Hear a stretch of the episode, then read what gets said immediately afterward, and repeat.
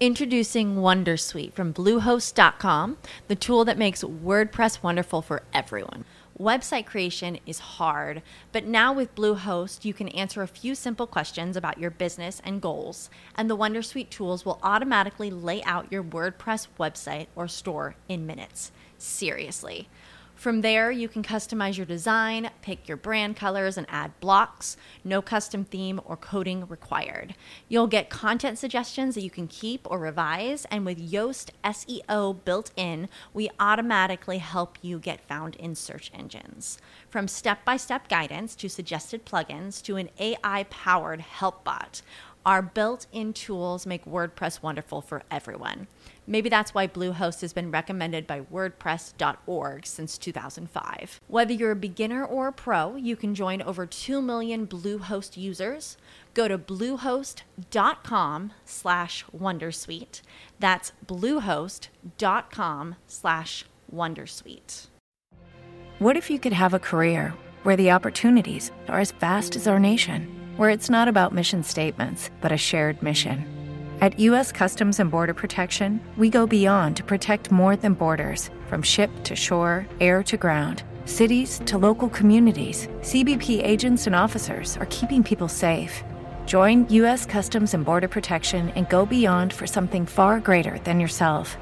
Learn more at cbp.gov/careers. Uniforcast. Oi, pessoal, aqui é a Bruna Veloso. E aí, galera, aqui é a Viviane Ferreira. E está no ar mais um Uniforcast. Vivi, quando você está na sua casa, qual é o seu local preferido? Sempre tem, né? Aquele local que você pode passar horas e horas e que te faz super bem.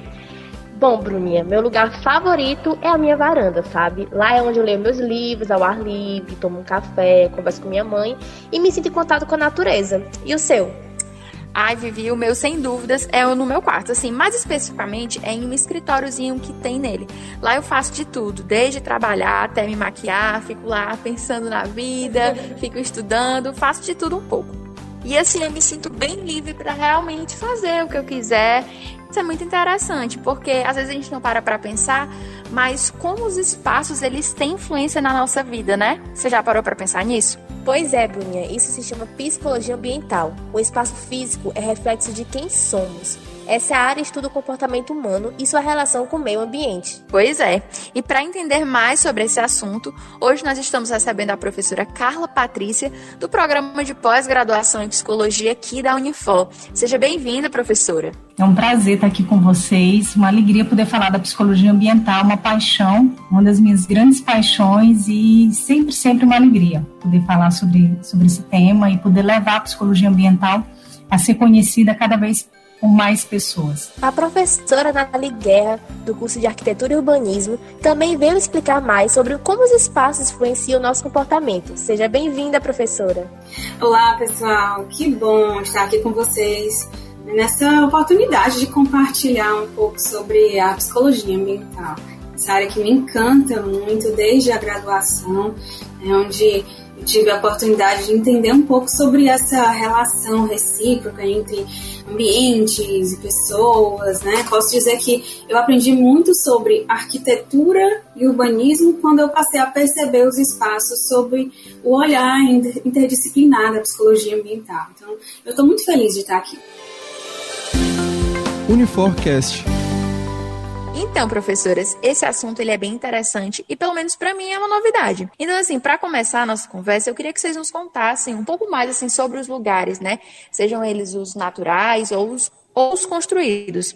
O que é que eles dizem sobre nós mesmos, né? Isso do ponto de vista da psicologia e da arquitetura. Bruna, é, a nossa relação com o ambiente, né, com os lugares, como se falou, ela vem desde o início da nossa existência, né? Se a gente pensa, eu costumo dizer assim, se a gente pensa no ambiente, nosso primeiro ambiente da existência é o ambiente intrauterino. Então ali a gente sofre a influência já desse primeiro ambiente, né? Da, na nossa constituição, se essa mãe é bem alimentada, se não é, se ela é vítima de violência, se não é, depois a gente vai sofrendo as influências do ambiente externo ainda, né? Se há poluição, se a radiação, as leis, as normas sociais às quais essa mulher é imposta. Então, se, se existe leis de proteção àquela criança ou se não existe. E também esse bebê ele vai influenciando no ambiente desde o início. Então, à medida que a barriga vai crescendo, que as pessoas vão sabendo que aquela mulher está grávida, ela, esse bebê vai também alterando o ambiente, vai alterando o comportamento das pessoas em relação a ela. Inclusive, é a sociedade em geral, né? Então, os locais aqui, por exemplo, em que a, a, gente sabe que as gestantes têm prioridade em fila, têm prioridade em assento. Então, isso já é uma relação direta é, da pessoa com o ambiente, que aí eu preciso destacar também para que as pessoas possam compreender de que o ambiente para a psicologia ambiental é muito mais do que o ambiente físico. Ele inclui os aspectos culturais, né, os aspectos físicos, culturais, sociais, políticos, econômicos, que envolve todo esse sistema e inclui também as pessoas. Né? Então, as pessoas fazem parte do ambiente, tanto quanto é, os instrumentos, a mobília, é, as paredes, tudo isso constitui ambiente. Então, as pessoas também constituem. Então, essa relação ela é muito estreita, ela começa ainda quando a gente não tem consciência da nossa própria existência. E ela permanece até o final da vida. Né? Então, a gente passa a ter ali, no momento em que você morre, você tem um local de despedida, tem um ritual de despedida e tem um ambiente próprio de despedida, que é uma das coisas que a Covid, infelizmente, nos tirou, né, os nossos rituais de despedida, né, os rituais de passagem.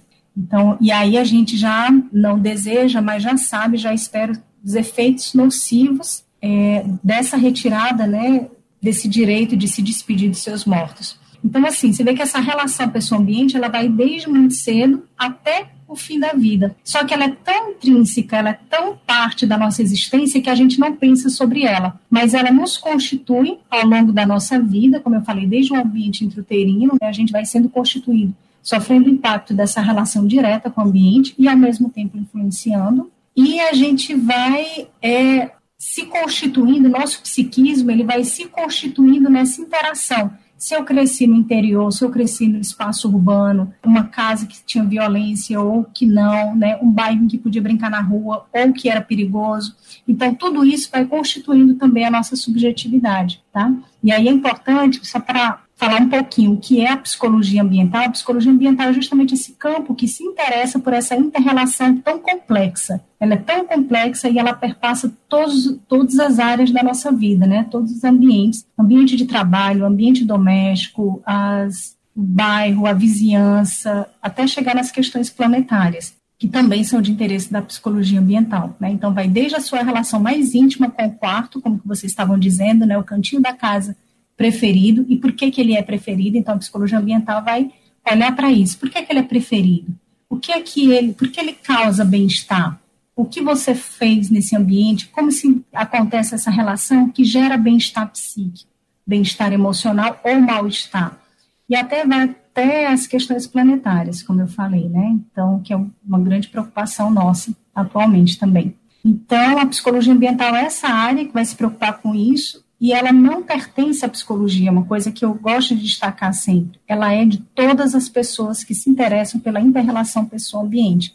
Então, aí a gente dialoga desde a origem com os arquitetos, engenheiros, geógrafos, a, os profissionais da área da educação, da área da saúde, é, o pessoal do direito, que vai com direito ambiental também, todas as ciências sociais. Então, é uma, uma área naturalmente interdisciplinar, porque ela já nasce dessa forma. Ela já nasce em grupo interdisciplinar e permanece até hoje. Isso é um, uma das grandes coisas assim de destaque da psicologia ambiental, de que ela não é uma área que pertença à psicologia. Ela é de todos os profissionais que se interessam pela interrelação pessoa-ambiente. Muito legal, né? É encantadora essa área. Do ponto de vista da arquitetura, eu gosto sempre de dizer que por meio da observação dos ambientes construídos, podemos compreender civilizações no seu tempo, nos seus costumes, podemos observar as construções históricas e claramente chegaremos a, a essa constatação, né, que é, a arquitetura pode nos ensinar muito sobre as pessoas, né? Ah, e mesmo não indo tão longe no tempo, olhando para a nossa própria cidade, para as nossas casas, nossos lares, podemos ver o quanto os ambientes mudaram ao longo do tempo e de pouco tempo, acompanhando de certa forma as mudanças da nossa civilização. da nossa cultura. Um exemplo disso podemos citar as nossas cozinhas. Né? Não faz muito tempo, essas cozinhas, de um tempo para cá, mudaram de tamanho é, ou ficaram menores ou mais integradas no, ao setor social das casas, porque houve uma mudança em determinadas é, é, é, funções familiares, enfim, em que passamos a ter menos pessoas prestando serviços domésticos dentro dos nossos lares e esses serviços foram assumidos pelos donos do lugar, né, pelos donos do, né, do, do lar. Quer dizer, é, os ambientes agem sob. Os, seres humanos, aliás, os seres humanos agem sob influência do tempo em que vivem, da história que experienciaram, como a professora Carla mencionou, da cultura, de suas relações e, enfim, das suas individualidades. Né? E ao agir, mudam a história, induzem uma condição social do seu tempo, num efeito em cadeia, né, de múltiplas conexões. Enfim, podemos dizer que os espaços construídos contam a nossa história enquanto sociedade, pois são, são produzidos na tentativa de acolher as atividades humanas em um determinado tempo e espaço e evoluem juntamente com essa sociedade. Bom, professoras, eu gostaria de saber é, como é que podemos tornar os nossos espaços pessoais, né, seja um quarto ou escritório, em um ambiente de conforto e segurança? Bom, enquanto arquiteto, acredito que eu posso responder essa pergunta. É, é, mas eu gostaria de destacar a importância das relações humanas nas suas múltiplas dimensões. Né? Eu digo isso porque, mesmo dentro de um ambiente pequeno e particular, né, como o nosso quarto individual, no caso, é, é, não há como se desvincular de relações macroambientais, sociais, com as interferências da sociedade, do período em que se vive, é, é, muito menos das, das conexões mesoambientais que a gente chama, que são aquelas relações imediatamente externas àquele pequeno ambiente do quarto. Né? Ou seja, as, as pessoas, as demais moradoras da casa ou a vizinhança imediata. Então, falar de segurança, conforto, é muito mais do que falar de aspectos físicos, como mobiliários, ergonomia, etc. Inclusive, gente, é até estranho eu sendo arquiteta chegar a essa constatação de que a arquitetura não tem o poder de mudar esse tipo de coisa. Ah, se tivesse, enfim.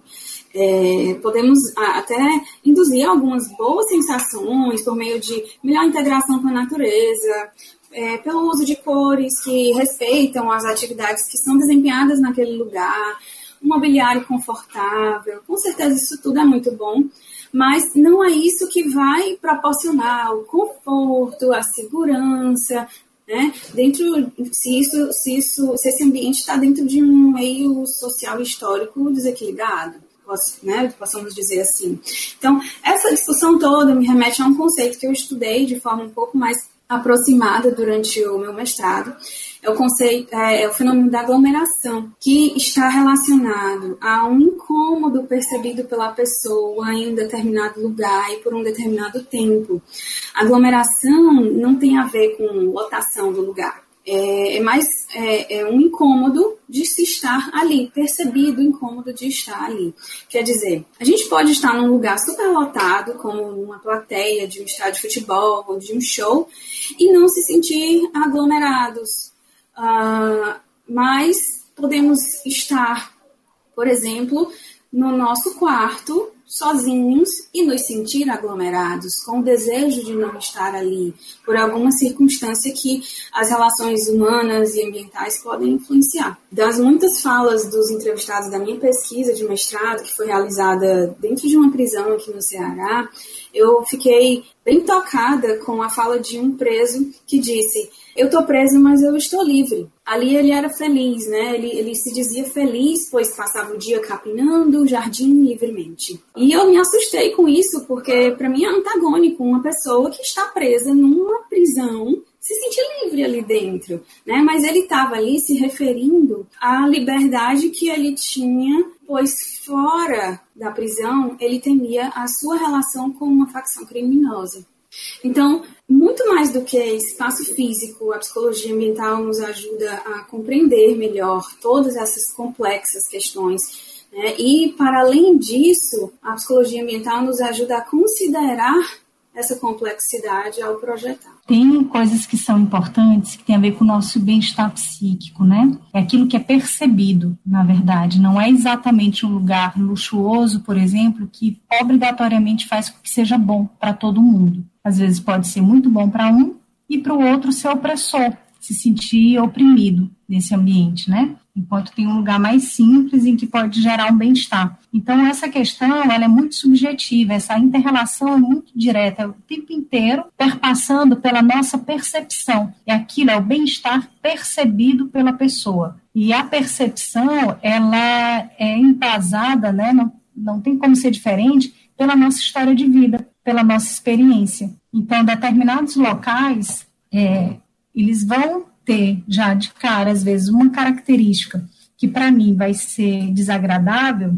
ou agradável a partir do que eu ouvi falar daquele lugar. Então, às vezes, mesmo sem nunca ter ido, eu posso ter essa percepção. E aí, pensando como transformar os ambientes, a gente fez uma pesquisa também agora sobre a, no período de pandemia sobre o ambiente domiciliar, que é o nosso ambiente primário, o ambiente mais agradável, pelo menos é para ser, a não sei que, que tenha um, alguma questão que torne esse ambiente como um ambiente agressivo.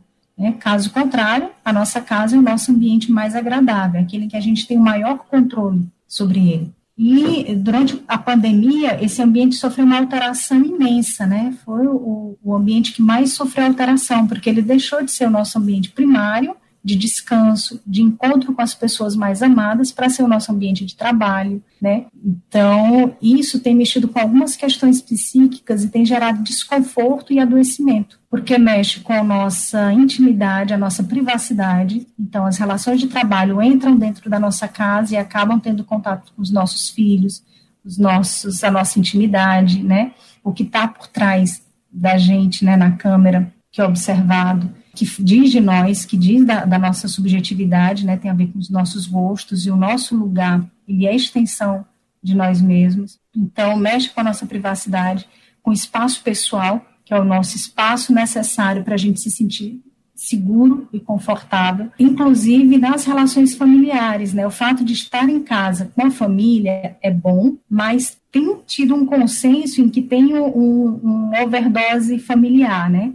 e que às vezes o afastamento ele, ele é saudável e às vezes extremamente necessário. Você se afastar um pouco mesmo das pessoas que você mais ama. Tem a necessidade de fechar a porta do quarto ou às vezes de sair de casa e deixar o outro em casa, né, e se afastar um pouco e a gente não está podendo. Então essa overdose, ela tem também mexido um pouco overdose familiar, né, usando assim um termo brincando, mas tem mexido muito com essa subjetividade essa necessidade de também ficar só. Então, uma das coisas que, que eu acredito que pode se fazer, a gente viu na pesquisa que 80% dos entrevistados estavam sofrendo estresse em ambiente domiciliar, por conta dessas relações. Então, uma das coisas que, que eu posso sugerir para os que estão ouvindo é tentar desenvolver espaços de descanso, de lazer, que a gente chama de espaços de ambientes restaurativos, ambientes restauradores, né, ou restaurativos, que são o contato com, com verde, ir mais à janela, à varanda, se você tem varanda, se você tem jardim, quintal, são considerados ambientes restauradores. É excelente para esse tempo em que a gente está preso em casa, né? Precisa estar tá, tá em casa por uma questão de um compromisso com a sua saúde, com a saúde dos que você ama e com a saúde social, né? Para que as coisas passem mais rápido. Então, é, usar esses espaços, ambientes de oração, ambientes de meditação, eles são considerados também restauradores. Manter uma organização na casa, porque quando fica muito bagunçado, entulhado, dá a sensação de opressão, né, de você estar tá oprimido dentro de casa, do seu espaço pessoal fica mais invadido ainda. Então, são pequenas coisas que você vai fazendo e uma outra coisa importante, é, parêntese aqui, respeitar o espaço do outro, respeitar a sua necessidade de um isolamento, às vezes ficar no quarto um pouquinho, pedir licença e dizer, olha, estou precisando de um tempo, e respeitar quando o outro faz isso, quando o outro precisa ir para o quarto e fechar a porta um pouquinho e ficar sozinho. Porque essa sensação de aglomeração que a Nathalie falou, né, ela não tem a ver com, com a densidade, que tem mais a ver com o número de pessoas ali por metro quadrado. A aglomeração, ela é subjetiva. Eu posso estar, como ela falou, numa festa, um pisando no pé do outro e não me sentir aglomerada, tá feliz e tá tudo bem. E posso estar em casa com uma única pessoa digamos, as pessoas que estão em casa como um agressor, por exemplo, o que tem sido muito comum com mulheres e crianças de estar dentro de casa durante a pandemia como agressor, elas estão em aglomeração, porque elas estão se sentindo oprimidas dentro daquele espaço. Então, a aglomeração é isso, ela é subjetiva. E essa relação do bem-estar e mal-estar com o lugar é muito subjetiva, né? Ela é diretamente dessa inter-relação. Mas aí, como o espaço, né, esses lugares são extensão da nossa subjetividade e vice-versa, também constituem a nossa subjetividade, tem coisas que a gente pode ir fazendo e que vai alterando tanto o espaço, mantendo organizado, é, fazendo coisas, os arranjos que a gente chama de arranjos espaciais, que a gente foi obrigada a fazer. Então, a gente pode fazer de uma forma que fique agradável para a gente, onde que eu vou colocar o computador para trabalhar, onde vai ser mais agradável para mim, para eu conseguir trabalhar e me concentrar dentro da casa, onde que vai que as crianças vão ter que sentar para assistir aula, onde que vai ser o espaço de lazer, porque a, a casa virou tudo, né? Virou parquinho, a escola, a universidade, virou tudo. Então, esses arranjos, existe forma de a gente fazer esses arranjos que sejam mais é, saudáveis para a família e que provoquem um bem-estar subjetivo mais constante, mais forte, sim. Professoras, é, agora uma dúvida que me surgiu é o seguinte: como que a arquitetura e o urbanismo estuda e contribui para a psicologia ambiental? Como é que a gente consegue fazer essa relação entre as duas áreas? Bom, a psicologia ambiental é uma área muito importante é, de estudos né, teóricos, de conceitos, né, de compreensão e a gente pode dizer que a arquitetura e o urbanismo é uma área muito de atuação prática, né, de implementação de muitos conceitos. As duas se complementam muito bem, né, na medida em que se apoiam.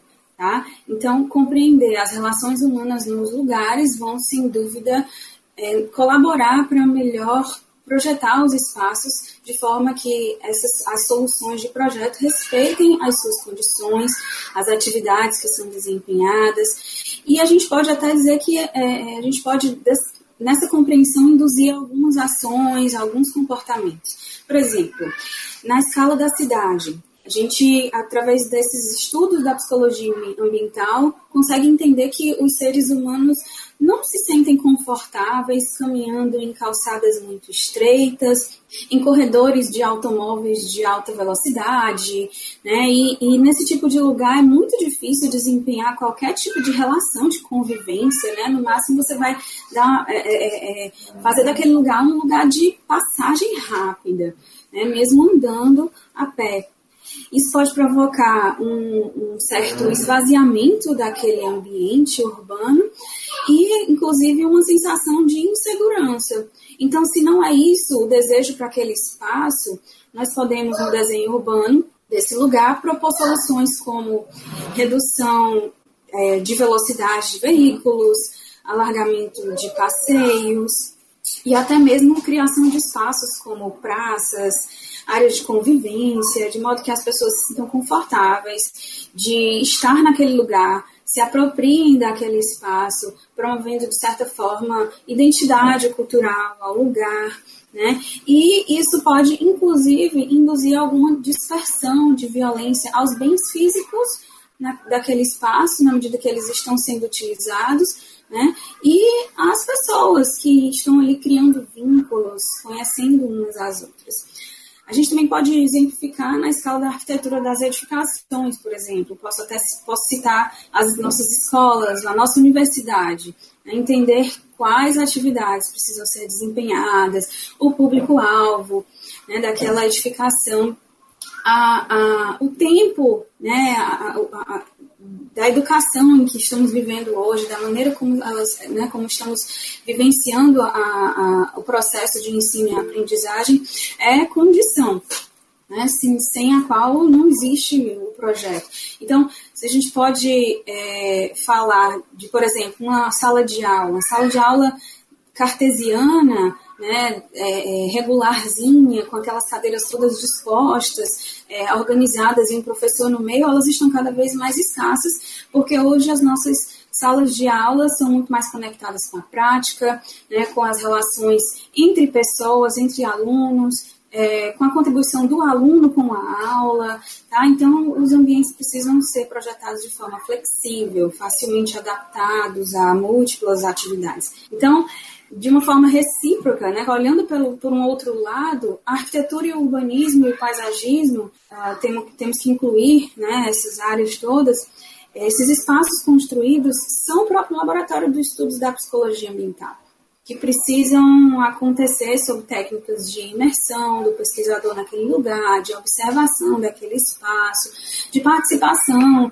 né, das pessoas que vivenciam o lugar, para que a psicologia ambiental evolua seus estudos numa percepção mais próxima possível da realidade estudada. Aqui na Unifor, nós temos o Laboratório de Estudo das Relações Humano-Ambientais. Professora Carla, você pode falar um pouco mais sobre a atuação de vocês? Sim, claro, Bruna. É, o LERA, Laboratório de Estudo das Relações Humano-Ambientais, é, o LERA, é, nasceu em 2002, é pioneiro no, no Ceará, como o primeiro laboratório de psicologia ambiental.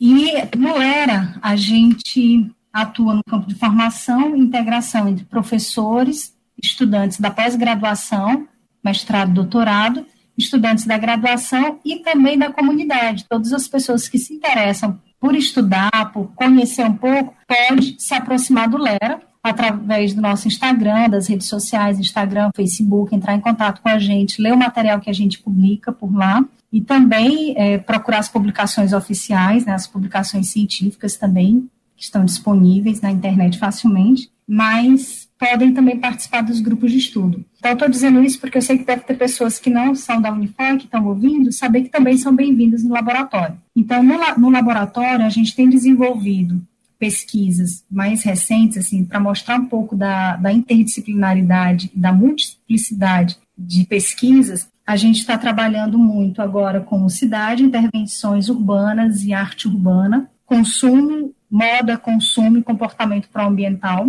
né, a influência no estilo de vida das pessoas. É, tem pesquisas, duas pesquisas sobre autismo e a relação com o ambiente, impactos causados pela pandemia na, na saúde psíquica. Então, a relação como essa que a gente fez com o ambiente domiciliar. Tem uma outra que foi duas mil pessoas no Brasil, em todos os estados, né, em todas as regiões do país. Tem uma pesquisa com, sobre a jardinagem como estratégia de enfrentamento dos efeitos nocivos da pandemia. Né, eu acho que muita gente vai se identificar com isso, porque a gente observou que teve um número muito grande de pessoas que começaram a gostar das plantas, começaram a gostar de cuidar das plantas, e quem já fazia aprofundou nessa questão, aumentou o número de plantas em casa. A relação com os parques urbanos e saúde urbana, saúde das cidades, identidade, violência urbana. Então, são muitos os temas do laboratório e a gente atua, como eu falei, pesquisa, ensino e extensão, com vários projetos. Atualmente, a gente está com parceria com um projeto chamado ProVoz, eh, que é uma parceria da, do Lera com a Universidade do Arizona, com o professor Timothy Feynman, que trabalha com com intervenção na, na cidade através do ProVoz, que significa voz de todos, em que a gente vai trabalhar com a periferia da cidade. Atualmente, durante a pandemia, a gente suspendeu um pouco, mas o projeto continua ativo. Outro projeto foi o coronavírus no Brasil, né, os impactos do coronavírus no Brasil, que foi uma parceria entre o laboratório Lera e o laboratório Lab Saúde, coordenado pela professora Cíntia, e o, o OSSO, coordenado pelo professor Cleiton, então, esses são alguns dos projetos e tem ou que foi feito lá com relação aos ex-presidiários e, enfim, são esses os trabalhos do laboratório e uma das formas das pessoas é, se aproximarem através do Instagram, Lera Unifor, Lera escreve L-E-R-H-A, pós do humano ambientais, e então verificar no Instagram e entrar em contato com a gente. E eu queria aproveitar, inclusive, para dizer que a gente está com inscrições abertas para a seleção do mestrado e doutorado em psicologia. E o LERA faz parte do programa de pós-graduação em psicologia, né? É um dos laboratórios do, do programa de pós-graduação. E as inscrições estão abertas até o dia 17 de maio. Então, quem tiver interesse em estudar um pouco mais sobre as relações pessoa-ambiente e tiver querendo, pensando em fazer uma pós-graduação, seja muito bem-vindo. Isso mesmo, gente. Então, quem tiver interesse em fazer parte do programa, tá? Vocês podem acessar unifor.br, que lá tem todas as informações. Falando nisso, já que vocês vão estar aí pelo portal, no último Unifor Notícias saiu uma matéria muito bacana sobre psicologia ambiental. Tem várias entrevistas, vários pontos de vista. Vocês podem ir lá dar uma conferida que tá bem interessante. Chegamos ao final da nossa conversa. Quero saber se vocês, professoras, têm algum recadinho final para dar para os nossos ouvintes. Eu queria só agradecer dizer que para mim é muito bom poder falar da psicologia ambiental, né, essa paixão, convidar as pessoas a conhecerem, saber um pouco mais, se aproximar, dar uma olhada lá no nosso Instagram, no Facebook, tem muita coisa postada, eu acho que vocês podem se identificar, porque como eu falei, né, todos nós estamos inseridos no ambiente, então inevitavelmente a gente acaba se identificando com uma coisa ou outra que está postada lá. Então, muito obrigada pela escuta, obrigada pelo convite. Para mim, um prazer imenso falar com vocês sobre esse tema. Para mim também foi um prazer. Agradeço o convite, agradeço aos ouvintes e espero ver vocês em algum momento né, nessa, nessa conexão que a gente tem aí através dos ambientes. Obrigada. Obrigada também a você aí que nos ouviu. Quer ficar por dentro das nossas novidades? Então corre lá no Instagram, arroba Uniforcomunica, para apanhar todos os episódios do Uniforcast e também as notícias do campus da Unifor. Esse programa teve locução de Viviane Ferreira e Bruna Veloso, edição de Kiko Gomes. Até a próxima semana. Uniforcast. Every day, we rise, challenging ourselves to work for what we believe in. At U.S. Border Patrol, protecting our borders is more than a job, it's a calling. Agents answer the call, working together to keep our country and communities safe. If you're ready for a new mission, join U.S. Border Patrol and go beyond. Learn more at cbp.gov/careers. It is Ryan here, and I have a question for you. What do you do when you win? Like, are you a fist pumper? A woohooer, a hand clapper, a high fiver. I kind of like the high five, but if you want to hone in on those winning moves, check out Chumba Casino. At ChumbaCasino.com, choose from hundreds of social casino style games for your chance to redeem serious cash prizes. There are new game releases weekly, plus free daily bonuses. So don't wait. Start having the most fun ever at ChumbaCasino.com. No purchase necessary. VGW. Void were prohibited by law. See terms and conditions. 18 plus.